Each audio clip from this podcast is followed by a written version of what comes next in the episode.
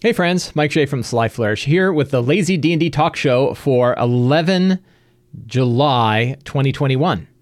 This is a show about it goes about an hour in which we talk about all kinds of things related to D&D. Things that might have happened over the past week, things that are on my mind, whatever whatever we happen, people things that people bring up in our Twitch chat. This show, like all of the work of Sly Flourish, is brought to you by the patrons of Sly Flourish. If you want to help support this show, you can do so in four ways.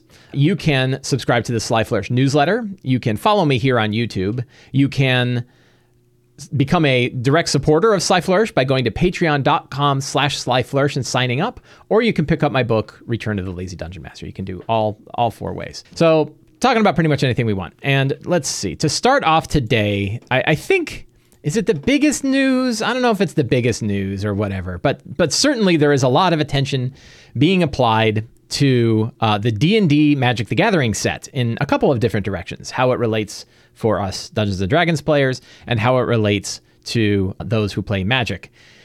And I've kind of turned into both because I'm I've started playing Magic again because of this. So of interest to D&D folks are the fact that they're releasing it looks like they're releasing every week a free adventure for D&D. And these these have if if they have any connection to magic, I haven't seen it yet. There are two of them, the hidden page, I didn't capitalize that right. The hidden page and the Scar- and in Scarlet Flames. These are both written by Will Hindmarch, who I don't know, but I hear very good things about them from from people that I know and respect. Oop, ignore that. So yeah, I've got them in reverse order. In Scarlet Flames is number 1. So there's the link in Twitch chat. Anybody else, if anybody asks where they can get it, please please pass it along. You can get it by going to the Magic the Gathering homepage on Wizards, clicking on and clicking on Story. It's sitting under there. I guess they have a story archive. So in Scarlet Flames, I talked a little bit about. Uh, there's some interesting stuff in here, and first of all, it's free. So, you know, we shouldn't be too, we shouldn't get too bent. But there's some odd things with the editing. The, the worst of which is that there are numbers for a map that doesn't exist. So we have the guard chamber, the moldering suppliers, rotten common room. There's there's a whole bunch of different places to explore. And then you go to the map in the end. And the map doesn't have doesn't have any of those locations marked on it. There is no map for those places. There's really just the map for the end, and that's that's weird. I heard some friends of mine talking about it, and they're like, "Yeah, that's strange, but it's fine. It's fine." I'm like, "I don't know. You got a bunch of rooms without a map. That's an issue." So I think a map got lost somewhere. And given, and, and you know, in my opinion, right? Like I don't want to bash the adventure. It's free. It's fine. But given the quality of the maps, I don't think it's that hard to add another map that has the right room numbers on it. Like you know, Kobold Press, the number two publisher in D and D, would have no problem at all grabbing a Dyson map and using a Dyson map. I wonder if that might have been the issue. I don't know. So, yeah, given given the, the given the way the rest of this looks, it's a shockingly bad map, and then it's even worse because the map is only half there. So that's a real shame. But again, you you know, you get what you pay for right? I haven't really looked at the second one. The hidden page is is number two of this of these adventures. They are apparently about hunting red uh, a red wizard in particular, so sword coasty kind of stuff. Oh, look at this! So this one it got that actually has a magic the setting, right?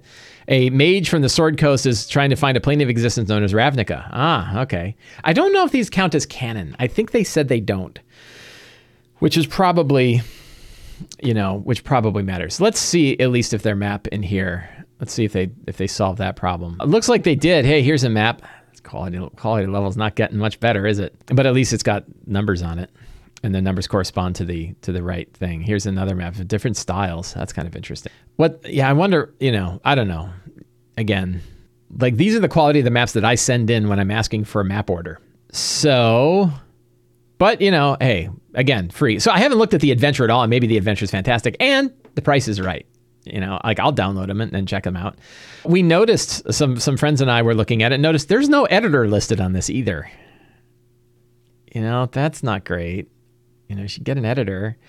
And it's like it's gonna be it's a huge as far as i can tell like they said that they can't like like we're really sorry but we're not going to be the, the, the we're going to be supply constrained on this magic the gathering set which means pieces of expensive cardboard are too hard for us to produce to keep up with the demand right? Like seriously? Like I mean that's fine, but that means that they're going to be bathing in money and they can't afford a cartographer? Now again, probably or and they can't afford an editor, right? Like they can certainly afford it. Now probably it was a timeline thing. We wanted to Evil John says it's not the cardboard. Is that not the, what was supplying? I mean, what's the supply constraint? They said that like we're pretty sure that the stores are not going to get as many as they need. I guess it's shipping, right? So shipping shipping slices of cardboard. My point is that like the material costs are pretty low. Shipping costs, you'd think in the last 30 years they would have figured that out. And granted, you know, Uh, container shipping containers are running $20,000 instead of $5,000 to ship. Yeah. Okay. That makes sense, right? I get it. But for 30 years, yeah, I get it. Right. My, my, I guess my, my point is like, they're going to be bathing in money with this set right? They got me to pay money for it, and I didn't even buy physical cards yet. I bought digital cards, and they and I paid money for it. So the money's there to hire a cartographer to pay the whatever you know one to three hundred dollars it costs to make a map for an adventure, an adventure you're going to give away as a major promo for your new set and hiring an editor for you know a, a couple thousand dollars to, to edit your to edit your thing if it, even a couple thousand i bet i bet it's in the hundreds right so my point is, you could put a little bit more effort into your promo event, which is a shame because it's probably great. And again, I heard I've I've heard from everybody that says that the writer's really good. I don't want to complain to, and it's free, so whatever, you know, go get it, and that's cool. Everything everything's cool. But when you're the number one company for this kind of thing, you think like you could have you could have hired some people. But I, I bet you it's a production issue. I bet like it was a last minute. Oh my god, we got to get this thing out the door because it's got to be released when the set is released. I guess, right? and you know we don't have to. I do wonder. It wouldn't. Uh, you know, I'm making this up. I have no idea if this is true, but I do wonder if like they started with Dyson maps and like, we can't include Dyson maps in our promo, even if they were commercially given away, because Dyson gives his map away for commercial use. You know. So uh, there was a Twitter thread on the other day about why shipping is killing the business of indie board game designers. That's really interesting. Bugs. As somebody who is about to, not about to, but will soon be running a Kickstarter and is considering having pallets of books shipped around the country, the world. I'm very concerned about this. But I'm going to be working with people who can hopefully help me with this problem because I want to make sure I get nice books in people's hands. So we'll figure that out. Anyway, these are very interesting. I mean, they're, they're interesting. They're free. You can check them out. You know, again, you go to this story page. So you go to the Magic the Gathering homepage. You click on, in this case, the hamburger, and you go to story. If your screen is wide enough, you don't have to go to story. And right at the top, you got the Scarlet Flames and Hidden Page. I think it's t- two of five. So I think that there are three more uh, of these adventures coming out, which is kind of cool. That's pretty cool. Nice freebie bowl promo. So the other, I should turn all these into checkboxes. Do, do, do, turn into checkboxes. So I've been playing Magic then. This got me like so. I played Magic. Actually, Magic dragged me away from D and D when I was in college back in the mid '90s. So in the early '90s, I was playing D and D, and in the mid '90s, I worked at a software store called Babbage's with my friends and we got it. We, we were very apprehensive. We were like, why is our software store, our computer store, selling cards? But then we got into it, and and man, we played the hell out of it in college. We played a lot of it in college, and uh, that was way fun. So then I I stopped. Yeah, Babbage's pour one out. They turned into GameStop, which is now like number one company in the world. I think it's bigger than Apple, according to Reddit. So so I haven't played. I I don't know when I stopped playing I guess it was also in college. I think we stopped playing in college. Never really got into the other sets.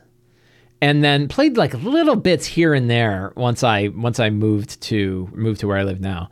And then stopped playing and got back into D&D. I played D&D for 20 years, right? And it's been 20 years I've been playing D&D exclusively. And I, have known about Magic, and every so often I'll kind of like take a look. And, you know, there's friends of mine, Dave Chalker, who I know is huge into Magic and stuff like that. And I've got other friends that are big into Magic. But I hadn't played. And then they did this D&D thing right? And I'm like, wait, you know, I'll give it a shot. It'd be really cool to kind of see D&D cards that I know and love and see them played in Magic. And I know enough Magic to play. So I, but I'm like, I don't know how to play, right? Like, I don't even know how to do this. And physical cards, like, I don't know who I'd play with, but I've played Hearthstone. I played a lot of Hearthstone. So I'm like, okay, I know how online card games work.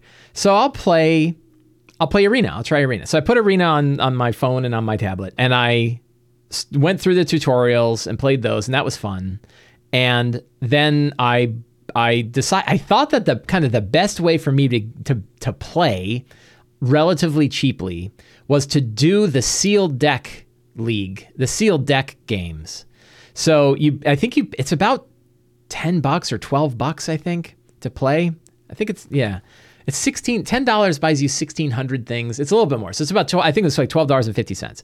So $12.50 gets you into a sealed deck group and you get I think it's some number of booster packs that you open and then you build a 40 card and you get a bunch of lands and you get a 40 card you build a 40 card deck from the cards that you got in there. And the cool bit is because it cost you $12.50 to get in, those cards are then tied to your account. So you have those cards later if you want to play in a standard, you know, if you want to build a real deck and play in standard you you have that. But in the meantime, it's like a cheap way to just play, right? Build a deck with these new cards and play. And I did, and I played my first game and lost, and I said it's very likely I'm going to lose 3 games in a row. But then I started winning, and I won 4 games. And now I'm I'm down to uh, you know, I'm I'm 4 to 2 right now, right? I've won 4 games, I've lost 2 games. I'm playing a white black a black white deck that had it's mostly a weenie horde. I'm like, you know, I'm gonna go back. I remember old strategies that I played when I did sealed deck leagues back in the 90s. And it's like play small creatures that only require one type of mana. Try to play two colors if you can. If you have enough cards, play two color, right? And I, I luckily I have enough white and black cards to play two color, so I'm, I'm able to play a two color 40 card deck. Everything has a relatively low casting cost. I think I have a couple of creatures that have like a five. I have I think I have one five, one four, and everything else costs less, you know, twos and threes. Which means if I can get the upper hand early, I can do okay. But I get my ass kicked if I go long. And today I went long and they pulled out like the Xanathar card and kicked my ass with the Xanathar card.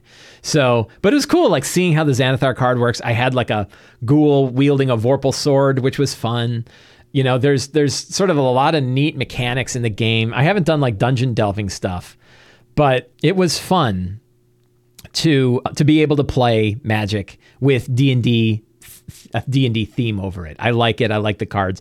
I've gotten my did I get my 12 like if I stopped playing would I got $12.50 out of it? Probably not. I don't know. That's a like 12.50 like you can buy a full game for it. But I've you know, I've gotten a couple hours of fun out of it so far.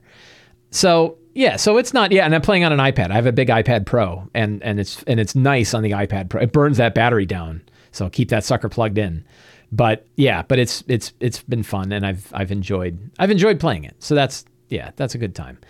I, I kind of don't know. Like, I guess what I would like, I don't know. So I guess I don't know what my plan is. I, I now have a bunch of crystals. I've got 4,000 crystals, so I could play in two more sealed decks. Crystals are, you know, this is how they get you, right? Is that the 1,600 crystals for 10 bucks? And like, but everything costs more than that. So you really need to spend more, and everything's divisible by like crazy odd numbers.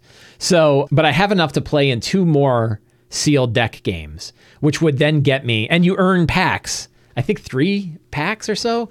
So you earn more cards, which means you sort of can seal, you can play sealed deck games up until you have enough cards to play standard, right? And then I could play standard with whatever cards I've picked up, which might be fun and and hopefully I don't drop a thousand dollars on it. My I would I would kind of hope, and I don't know if they do this in Arena. I know that physically they have these commander decks that you can buy, but they're pretty expensive. But it's like a full playable hundred card deck, right? It's a great big deck that gives you good a real interesting theme.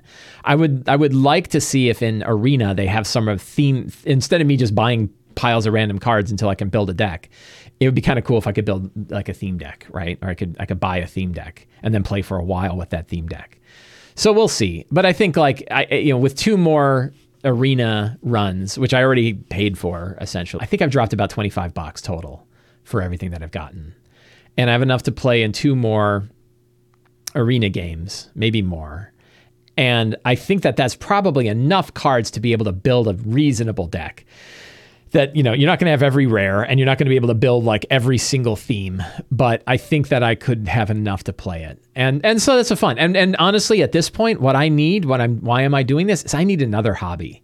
And the reason why is that the world of my my my my world here in d&d really has become i don't i hate to say it i don't want to say it but a second job right? I have a second job it's a great job and I love it. And I'm not, I know that people said the minute your hobby turns into your job is the minute you start to hate your job, but I don't hate my job. I love all this D&D stuff that I'm doing. I really, really enjoy it.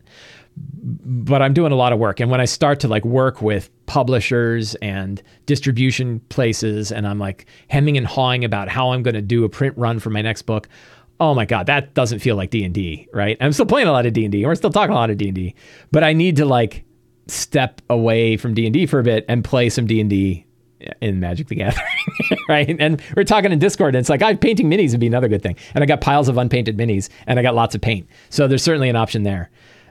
but uh, but I definitely need to have another outlet where I can kind of step away from you know checking Discord and making sure that there's no jerks on my YouTube comments and all that kind of stuff. You know, so there, there, yeah, but it's all good. It's all good. So yeah, anyway, I've enjoyed it. Do I recommend it? I don't know. I, I, don't know if I can recommend Magic to people. Like it, it's money, and and so far they don't quite have like all of the different paid options that I would like. I think I would, what I would like best is if they had some way for me to buy some theme decks and play with those theme decks for like 10 bucks a pop, right? If they said $10 buys you a really cool black white deck, $10 also buys you a really cool red green deck or whatever. And I could buy like three or four preset decks and then enjoy those and play with those, plus throw all those cards into my collection and build decks. And I don't know if they do that in Arena. Somebody else who's played Arena can tell me if they ever do theme decks for like a set and and then those kind of go into your pool, and then you can sort of build decks out of it. I just the idea of b- buying everything random would would be a bit much. Yeah, I might I might try to make myself paint a mini again, and just say like all I have to do is paint one mini, and then and then see if I can get kind of prime myself to play to paint minis again because I enjoy painting it. I just don't need them that much. I've got thousands of minis, so I really don't need so yeah, let's review some products. So one thing I, I think I might do next week, I'm going to give a, a, little preview for next week, which is I'm probably going to review some Patreon uh, some people's Patreon pages. Because while indi- while reviewing individual products is really good, there's a lot of interesting ways that the D&D hobby is changing when uh, that the D&D hobby is changing and how we get the material that's useful to us. And some of the most useful material I've been getting have been coming through Patreon creators, people that are creating on Patreon. So, I mean, yeah, uh, the obvious one, like you want to know about the biggest Patreon one is Arcadia, right? So the Arcadia magazine by by by Matt Colville, MCDM, James Introcaso, my friend James Introcaso is the is the the lead editor of that. I think he's the lead editor of that. And I don't know what the title is, but I know he's the guy that's putting it together. And they are releasing Dragon magazine quality magazines once a month through their Patreon. And it's a huge Patreon. Like I don't, you know, the fact that I even have to like advertise it, it means you know it does it, like, like it doesn't need my help right? I think i forget how many. Let's take a quick look. They have like it's like 17,000 backers or something. They have 9,340 patrons. 9,340 right? Crazy good. And if you sign up for the $5 one you get access to all existing issues of arcadia. So it's really tremendous. And so that that one is an obvious Patreon. And that's an obvious example of how the industry is changing because of Patreon. But there are many others. There are many other groups, and they're making lots of different things. Everything from music, we were talking about music, tabletop audio, tokens and miniatures. Printable Heroes does a, a fantastic Patreon. And and so there's lots of them. Anyway, next week I'm gonna review, I'm gonna pick two Patreon patrons, two Patreon sites that I support, that I love, and we're gonna review those. But today we are going to review two uh, PDF products. But first, I want to wish my mother a happy birthday. Hi, mom. You're here, and it's my mom's birthday today. Everybody wish my mom a happy birthday. All my friends. So, the two, there's a lag before everybody says happy birthday. Happy birthday. Yay. Happy birthday, mom. So I have two products that I'm going to talk about today. One of them is by my friend Doryen Chen, and the name of the product is Knife to Know You. Both of these products are your grim dark slasher horror kind of things which you know you've heard me talk in the past about like i wish d&d didn't have so much grim dark. And the reality is like i don't mind it when that's clearly when that's clearly the theme. And in these cases it's clearly the theme. So knife to know you is a one shot 5e ogl adventure. My friend Doryen chen Doryen chin is the is the writer for it. And she put together an adventure that is built around like t- teenage horror slasher movies and kind of teenage movies in general. So she put in here like uh, inspiration and themes for this adventure and includes like The Breakfast Club, Heathers, Riverdale, music, Time Cop, Mitch Murder, Nina, and authors Christopher Pike. So she put some really kind of fun, and I would say like, but if you, I, I bet you if you grabbed onto a lot of the 80s slasher movies, that fits this too. This is intended to be a one shot horror 5e adventure. And the layout and the fonts Right. She did a fantastic job with the layout and the fonts on this. It's really the whole theme of the adventure. Very, very good, strong front front page about all of the all of the safety concern, you know, safety issues with this, and making sure your players are all on board so you can have a great time. Offers of consenting gaming, which I highly recommend, and the the safe the, the TTRPG safety toolkit, which I also recommend. Well, check those out if you have never checked them out. They're they're good.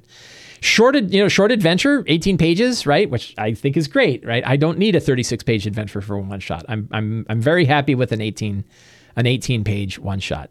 Very, so I'll tell you, uh, so my, my wife and I are watching the streaming game Fantasy High. And when I'm watching Fantasy High, which is an outstanding live play show, really fun. The language is strong, so if you don't like strong language, it's probably not for you. But it's hysterical, and it's fantasy high school. You know, it's a it's a John Waters fantasy game, right? And really fun. And a lot of the themes of that, like I can see this fit into that. Like it's got a lot of, you know, a lot of contemporary humor in a set in a fantasy game. And one of the things it has that's really neat. So it's standard SRD. You play with 5e stuff and it has rules for duets if you want to play with just a DM and a player. It's got it's got recommendations on how to do that.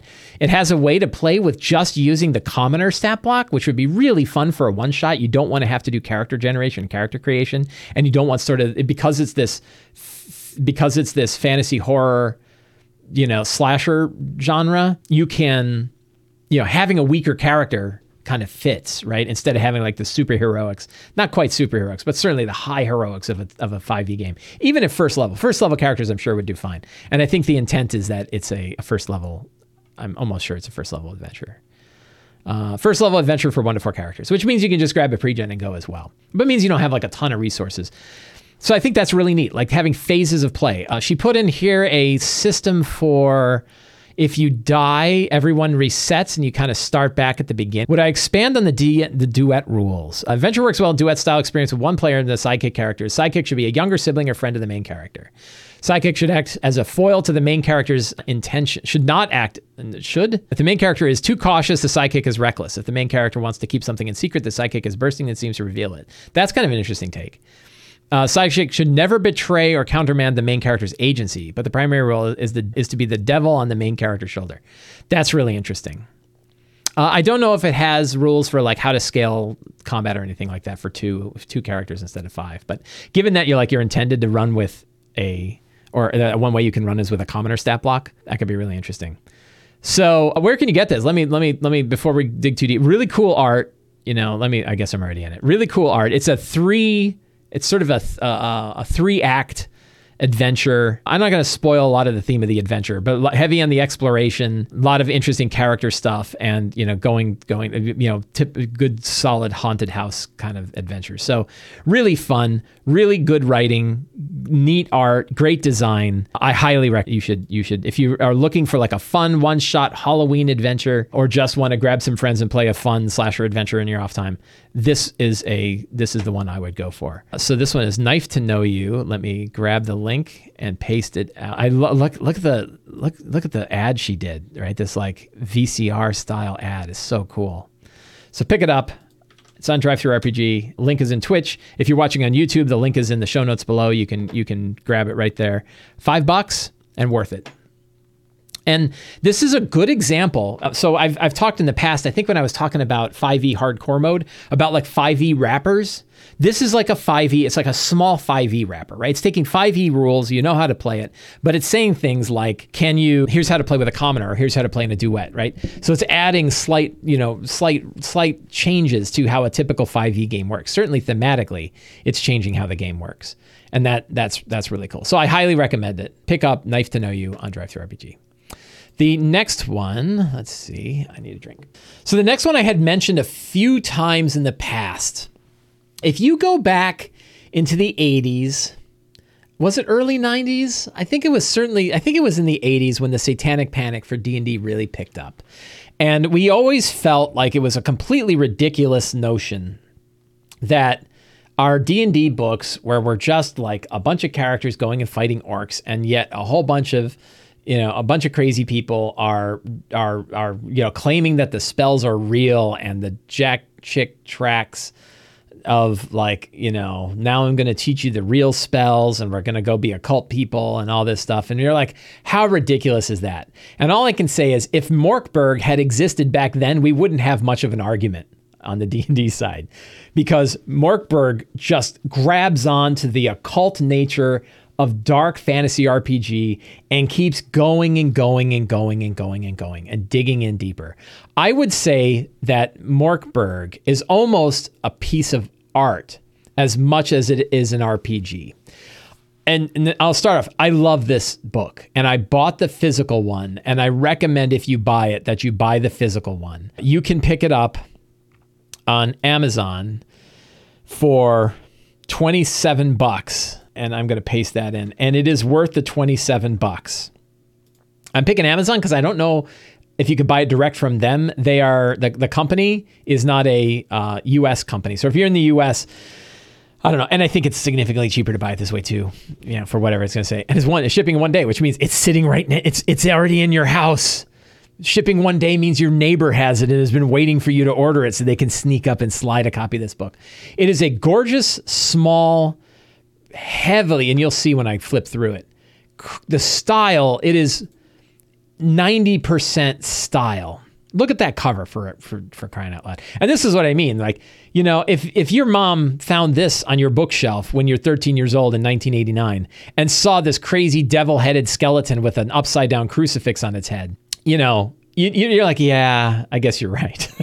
right. I don't really have any, I don't really have a strong argument against the satanic panic when this is the, so it is a black metal RPG. It is grim. It is brutal. The world, is this one where like the world is dying is like the main theme, uh, right? It, it is packed. So it, it's definitely an old school RPG. If you, if you think about old school OSR, old school Renaissance kind of games, this is an OSR game. Very lightweight rules, very straightforward character creation rules, and 90, 95% theme and attitude, you know, than more so than rules and mechanics heavy on the uh, random tables, which I love. You know, if, if, you know me, you know how much I love random tables and how I love to see random tables. I love to see random tables shock the imagination. So you have like D10 cult, occult things. A silver bird cage slays whatever is placed behind its bar slowly over one long night.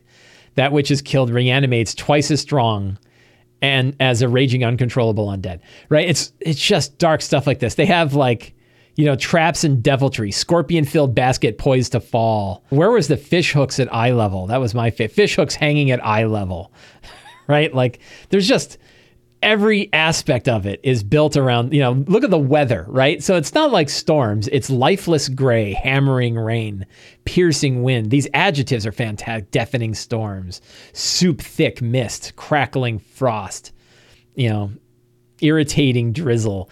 Everything is thematic. Every table is not hey, weather is a storm or hot. It is, you know, it every aspect of this drips. I want to say literally, but it's not literally, but it's as close to literal as you can be without being literally. Every aspect is just drips the entire attitude of the game. Corpse plundering, death mask of one of the car- one of the PCs. Look at that! Like you find your own death mask on the guy. Where did that come from? D66, right?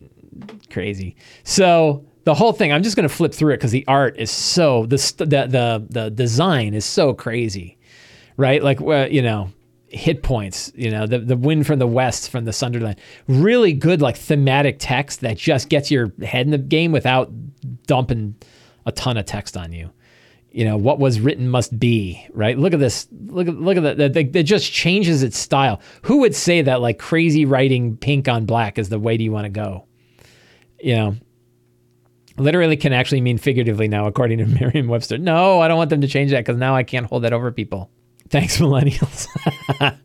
so the whole thing just, just, you know, all like this is the map of the world, right? Like that's how stylized this whole thing is. That's the world map, right? You can barely comprehend it, but that's what they're talking about. You know, locations, you know, every page that has its own crazy design. There you go. There's a nice picture, right?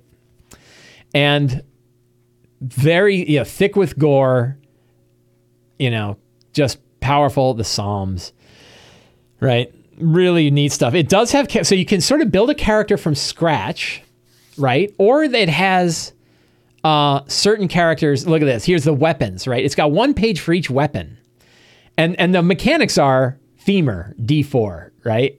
but of course, it's a femur, not a club. So you roll a d10 to see like what weapon you have. You know, here are all the different kind of weapon types: knife, you know, arrows, bow. I mean, it uses this as its table for what weapon you pick, right? Amazing, amazing ideas here how armor works, equipment, abilities and tests. Very straightforward. Like it's got ability scores and bonuses, and you just roll and off you go. It is really, really, yeah. So, the, the, right. So, Rogan Gratz says, you know, Rogan Gratz says, uh, hugely inspiring, but because it can be very jarring to the usual D&D safety tools and explicitly giving flavor during during a game is crucial. Yes, you definitely want to talk with your players before you run this. For some, you know, there's a human heart for hit, hit points. So it goes on and on. Really cool. And the, then the physical book has like reflective pages. So there's parts that are like reflective chrome. It's crazy what they did. So if you're into the, if you want like the darkest of the dark, if Shadow of the Demon Lord, if Robert Schwalb's Shadow of the Demon Lord was too pedestrian for you, if you felt like it really didn't you know, while it tried to get into the depths of, of a dark fantasy game, but didn't really get there, this is the book you want to pick up. And if this isn't dark enough for you, I can't help you. And probably no one can, and probably you shouldn't you shouldn't leave the house. You probably shouldn't go anywhere because you're yeah. Really neat. What else can I say about this? Cool monsters. Oh, so there's one thing that I think is pretty profound with a book like this. Given given this incredibly brutal incredibly dark, you know, themes, they've managed to do it without being a bunch of, without, as far as I can tell, any clear racist tropes or any clear misogynist tropes right? Like I was I was looking at another OSR game that came well recommended, and I opened up the PDF because I'm I'm kind of like I want to look across the board at all different kinds of products from brand new stuff to I want to look at brand new stuff to to you know classic stuff, old stuff, and and OSR. Right? There's a lot of neat things that are coming out of OSR. So I picked up an OSR. I'm not going to name it, but I picked up an OSR an OSR book, an old school kind of RPG. I was flipping through it and I was like, oh, this is really cool. And then they have like character portraits for all of the main characters, and I think there's only like And one of them was a wizard, and the wizard is a female, and she's topless. And I'm like, why is there a topless wizard as the only option for the wizard for the picture? And like, what if I was like wanting to play this game with people I hadn't met? And I'm like, here are your character classes. And then put out a topless wizard as the number one one. Like the dudes are all wearing heavy armor. The wizard's topless. And I was like, I mean, it means I'm not going to run it. I'm not going to recommend it, right? Like, you know, I understand that like Apocalypse World is a little like that, but Apocalypse World also has its own theme, right? It's it's it's different, and this was meant to be just like a straight RPG. So I, I like that they've managed to really grab onto th- this this you know dark metal style RPG. This this really really you know, this really thematic style, and still not delve into racist and misogynist tropes that have existed in old school gaming for a long time. I, I'm I, I think that is really interesting and shows you, yeah, do you need safety tools for this book? Oh my God, yes. And it's probably going to be like, you know, 20 page long legal document when you try to that you have to sign off in order to play a game like this. Look at these. I just like these traits, right? And but I'm I'm I'm it's interesting to me that they could grab on with both hands and make a book like this and still not fall back on what we had in the 80s which was you know a lot of racist misogynist tropes so i'm, I'm i thought that was really interesting it was something and i might have missed stuff there's probably there might be people where they look at it and go oh, actually it's not as good as they think because you know i read it and i didn't see anything you know but but here we are so really if, if again more art book than RPG. I made a character just to make one, and that was fun. Just making a character was fun. This isn't a game I want to run. I like high fantasy, right? And and and I know that my players, for the most part, like high fantasy. So this isn't the kind of game that I would want to play. I I could see like if I hand selected certain players, like would I run it? I might run it for like a one shot, right? And if I pick the right player, I would I play in it? Yeah, I would play in it definitely. Like I think it would be fun.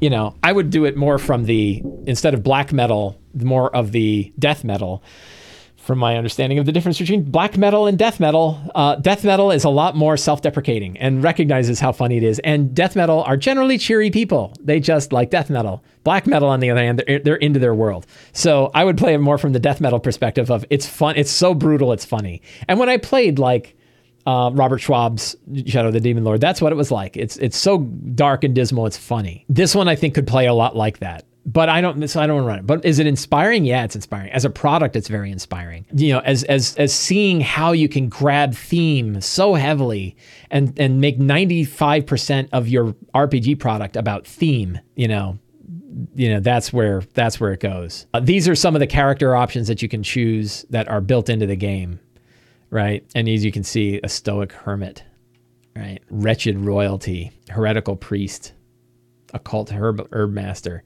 so really cool. I just love the, you know, I love the style. Seth, Seth Goblin, the bent. And then it has monsters, right? And the monsters are, are, are really, there's, oh, these are monsters. Lich. Hey, it's got a lich. I like anyone that's got a lich. A troll. You know, really neat lady porcelain. Isn't that freaky? This is some freaky stuff. So yeah, do I like? I, do I recommend it for everybody? No. I mean, take a look at the previews and see if this is the kind of thing that's interesting. But if if the idea of a black metal RPG that's incredibly stylized and a, and a well put together product interests you, I recommend it. So I think we'll get off the screen because I don't know, it'll burn my screen. So those are your two reviews today. That was Knife to Know You by Doryen Doryen Chin and Mork Borg, which I I recommend both products. I think they're they're outstanding. There is a PDF. If you're not sure that you want to get Mork Borg, the PDF is only 15 bucks, but for the extra 10, I can't imagine not getting the physical one because the physical one and look DTRPG gave a staff pick. It's very positive mithril bestseller you know really good. I have both I bought the both the PDF and the physical version and I was I bought them with my so this past week let's talk about downtime sessions. I've talked about downtime. I've written articles about downtime. I don't know that I've had uh, I don't know if I've talked about downtime sessions. Let's go to Sly Flourish. Let's go to downtime running downtime sessions. So what a, downtime session if you're not really familiar with it, one of the options that you have in D&D if you think about the three types of gameplay that we have in D&D, which they describe as exploration, role playing and combat, there's kind of a fourth, and that fourth is downtime. And if you think about like exploration and role playing sort of has like minute to hour time frames, downtime has days to week time frames. And it's sort of options where you say in between sessions or at the beginning of a session, you might say 10 days have passed since you finished your adventure exploring the cackling chasm. And you have an opportunity for downtime. What kinds of things would you like to do with your downtime? And the player's handbook has information in chapter 8 of the player's handbook has a list of potential downtime activities. Xanathar's guide also expands upon this in chapter two, and the Dungeon Master's Guide has expansions of it in chapter six. So in the two two of the three core books talk about downtime sessions, and then Xanathar's also has stuff about downtime sessions. But you can also customize it, which I highly recommend. And the way the, there's some tricks to running a, a, downtime scene. Blades in the Dark has excellent downtime. i yeah, I really need to spend more time with Blades in the Dark. I've got it sitting right here try to do it without hitting the mic. Right, got my copy of Blades in the Dark sitting within arm's reach. So I need to, you know, and boy, I keep pulling stuff from this that I know is in there. So I, I want to spend more time with Blades in the Dark. So yeah, it could, it, it definitely, you could, you could definitely see it. So there's some tricks though, because downtime, because it's not like a standard way that we play D and D, it can be weird to run it. It can be a little awkward to run it. And uh, so I, I tried to, I've run it a few times. I don't do it very often. I'll do it, you know, I don't know, probably only two or three times in a campaign will I will I run it. Uh, I reached out to Twitter to say like, how do you? What are some good keys for running good downtime sessions? And got a lot of stuff back. And and there was definitely like cohesion around certain ideas, and some of those were that, that you let the players know ahead of time that downtime is coming, right? Warn them if you're going to run it during a session. Let them know a week early. Hey, at the beginning of our next session, we're going to have some downtime. Think about the kinds of things your character might want to. You, you can run downtime away from the table. You can do it one on one. Say like in the ten days, what did you do, and talk with somebody, or do it over email, or do it in, in text chat, or however. You can also have people do it in email. Say you know like we'll describe it in email, or do it in Discord offline right this is an opportunity to hand the world over to the players they can they can sort of expand the world themselves you want to you want to define downtime options and and I'll talk more about this right but I think that that's really important frame events I don't even know what I meant by that clarify hooks I kind of don't know what I meant by that and if you regroup it isn't them you don't do them right? Like downtime is a weird one. It's it's a little like skill challenges in 4E. It's like it's an interesting concept, but it's a little awkward to run. And the answer might be it doesn't always run that well, right? So uh, Scipio says, "What do you see as the as the pros and cons of running it during a session versus asynchronously?" So the advantage of doing it during a session is everybody is there, everybody can hear what other people are doing, and and you can play off of one another, and you have every, you generally have everyone's attention at least as much as you're going to. If you play offline, it's highly likely some people are not going to engage because a lot. Of, I don't know if your groups are like my groups, but I have I have a lot of players where they only they only engage when they're at the table. They're not really engaged in between. And if, if they're not used to engaging in between sessions, they're, they're, they're probably not going to know to even do it. So that that's a big one. The advantages of running it offline is that you're not wasting table time with it. And wasting is kind of an extreme, but you're not. Players have more opportunity to take more time when they're running it offline. You don't. You're not worried about taking too much time. One player taking too much time with their downtime. So yeah, so so there are advantages and, and, and disadvantages to both, right? So a, a couple things. So I, I, did one this past week for my Wednesday group. I said we, you know, they got back from adventure, they had some downtime, and what I did is I I, I wrote an email, and I'm I, I'm I think I'm gonna try to take some of the idea from the email. My own pop up is bothering me. I'm gonna. Oh, I did. So I put some of it in here. I did update this, right? And I think it's like you can send out an email and say, here are some general downtime activities you can take. Right. And then here are some, and these are the general runs, right? Here's a combined list of the da- standard downtime activities in Player's Guide and Dungeon Master's Guide, right? And and these Xanathars picks up of these. So you could say, here's a bunch of things that you might do during your downtime. And then you can offer a few. And what I like to do is you can almost, if you're if you're willing to prep your game early, you can sit down and go through the characters and say, what do I think the characters might be interested in doing during their downtime? I know, for example, that Silsarin is interested in becoming a blacksmith, right? He's a he's a elven or he's a Firbolg ranger, but he's interested in becoming a blacksmith. So I said, you know, during your downtime, you could spend time with the Black Iron Dwarves and learn more about blacksmithing. And someone else said, "Oh, I want to find, I want to go commit, and get fi- finish the commission on the heavy, on the on the plate armor that I was interested in." And you say, "Okay," And you know, so you you you look at each character and say like, here are the things that I think the player is going to be interested in their character doing during downtime, and just offer it. And a lot of time they'll go, yeah, that you know, yeah, that one, right? You can also pick story hooks and say like, I know that you guys have the the Book of Thrun, which you got from the Dark Priest. Do you want to explore the Book of Thrun, right? And that can be an option. And they might say, no, we're not opening that curse thing. Are you kidding? Last time we did, a gibbering mouther popped up, and you know, and then they say, yeah, let's open it. Oh my God, a gibbering mouther popped up. So I think it really helps. To me, like a good way to run it is you you warn them ahead of time. You say like you have an option, you know, now that we finish this adventure, or now that we finish this part of this this quest, you have the option for spending about 10 days in the city of 10 towns for, for downtime activities. Here's a bunch, you know, and then in an email, I would send this in an email. I would send it pretty soon after the game finished so they have like some time. And I'd say, here's a list of just general things you can do if you're interested. Carousing, crafting a magic item, you know, all the all the ones that are here. And you might pull things out of here if you're like, they're not going to be able to do it. Like building a stronghold, you might say, they're not going to build a stronghold, so I'm going to get that out. So you don't put things in there you don't want them to do. And then you might say, those are some general ones. And then here's some specific ones. And then you list the specific ones. And let them know, like, you know, pick one or two of these things that you'd like to do. And, and if you're interested, then we'll talk about them at the beginning of the next game. And that way they come to the next game and everybody sort of knows that they had it. And they don't have to engage. They could be like, no, I'm cool, right? And, and maybe it's a slow time, right? It's not a fast paced, high action game. It, it breaks the strong start a little bit because it doesn't have a strong start. You're starting with what are the downtime things that you did, but it can work. It's not the kind of thing you probably want to do most often. Here's an example of here are the examples of some specific downtime activities. These were from my Ghost of Saltmarsh game, right? It was six things that I that I threw on the table. Do they want to research the black hunger, the ink black whale that sunk so many ships? Do they want to meet the local wizard Kaladeck? Pick up rumors about the empty nest, hunt for Ned Shakeshaft, the elusive spy, conduct ceremonies at the Druid's Grove or the Temple of Procan, research the endless Nadar, right? So these were very specific Ghost of Saltmarsh things. And then the, the dirty trick is, one dirty trick is, while you're since you're writing out specific ones, you can be pretty confident the players are going to say, "Ooh, that sounds cool." You're throwing options in front of them. They, you're not railroading them because they could say no and they can choose something else. But they they you, you say like, "Here are some suggestions," and then you build your secrets around these because you're pretty sure they're going to come up. So you can think about like, what is the Black Hunger? What information about the city, the Wizard Kaladeck? What are what, what are some rumors swirling around the you know where might they find Ned Shakeshaft? Where you know what's going on with him? You know what might they learn from ceremonies at the Druid's Grove or the Temple of Procan, or what might they learn about the Endless Nadar?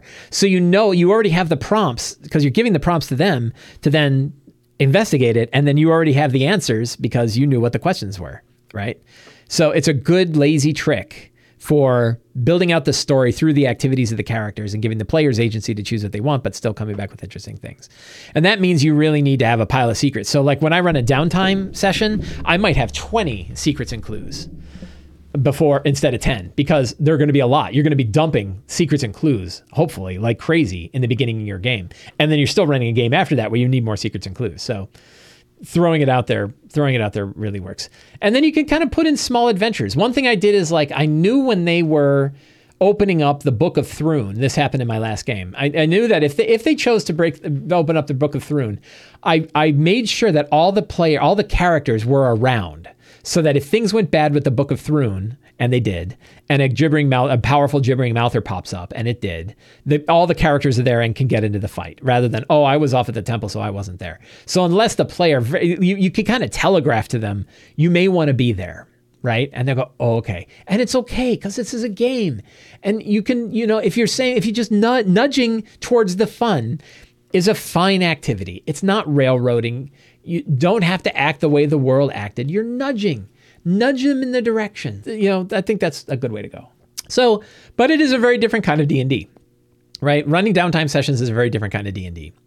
And you may not be for you. And, and you might try it and hate it. There's some other things I should put in here. I should write. I, I updated the article, but I should update it again. It's also long. It needs to be edited down. And something else that I would recommend is that like you want to make sure that generally speaking every character has one downtime activity that you want to talk to and make sure everybody's involved and go around the table like it's initiative. You know, make sure that you're giving equal screen time to each of the players. I had one player who said I have two things I want to do and you're like okay, but we're getting you know, maybe we'll do one and then we'll go around and do another and then we're done right? But you don't, it's very easy for very creative players to grab onto a lot of the spotlight, and players who aren't really the, the, you know aren't really there might back off. And it's but you want to make sure to say like you don't want to push too hard. If they say I, i'm good i'm just gonna you know relax. Okay great. And you might say do you want to roll on the carousing table and see what happens? Right? We have two different carousing tables you know some you can kind of pull the thread a little bit. Give give something to the, the, person who's not all that engaged, and make sure that the people who are super engaged are not too engaged that they're taking up all the time. So that's part of the facilitation that a D&D uh, that a DM has to do, right? We have to facilitate to make sure that we're running an even balance of fun across the board, rather than this person's having a great time, this person's hating life.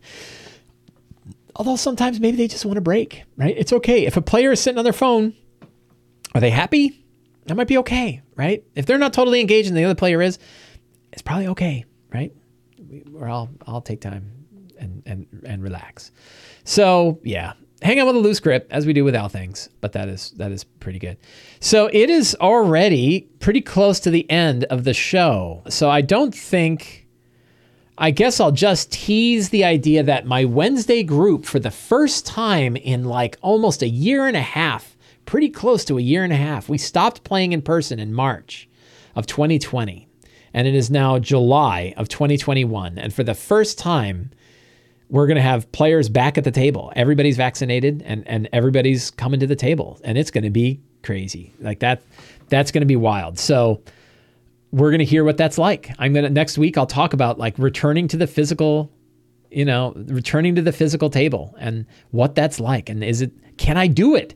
Right? Have I lost all of my skills? Because I've been doing everything online. Like, what's it going to be like not playing with Discord? What's going to be like when I have I can't copy and paste a digital map? How does that even work? Right? Weird. Weird. So we're gonna find out. I did a little practice session. My wife and I played a one-on-one game, and I played with just tabletop stuff. So I know I can do it, but boy, is it weird. So we're gonna we're gonna we're gonna have to see. So that is it for today's episode of the Lazy D and D Talk Show. Uh, I want to thank everybody on Twitch for hanging out with me. Uh, thank you very much for watching the show. Uh, if you like the show and you want to support me, you can do so in four ways. One, you can subscribe to my channel on YouTube. Two, you can subscribe to the Sly Flourish newsletter and get a D&D tip sent directly to your inbox every Tuesday, every Tuesday. Thir- three, you can subscribe to the Sly Flourish Patreon. This is the best way to support me directly, and you get a lot of really good exclusive stuff, but most important, you help support shows like this. Or four, you can pick up any of my books, but in particular, you would probably enjoy Return of the Lazy Dungeon Master or the Lazy DM's Workbook. Thank you very much for watching the show. Have a great day.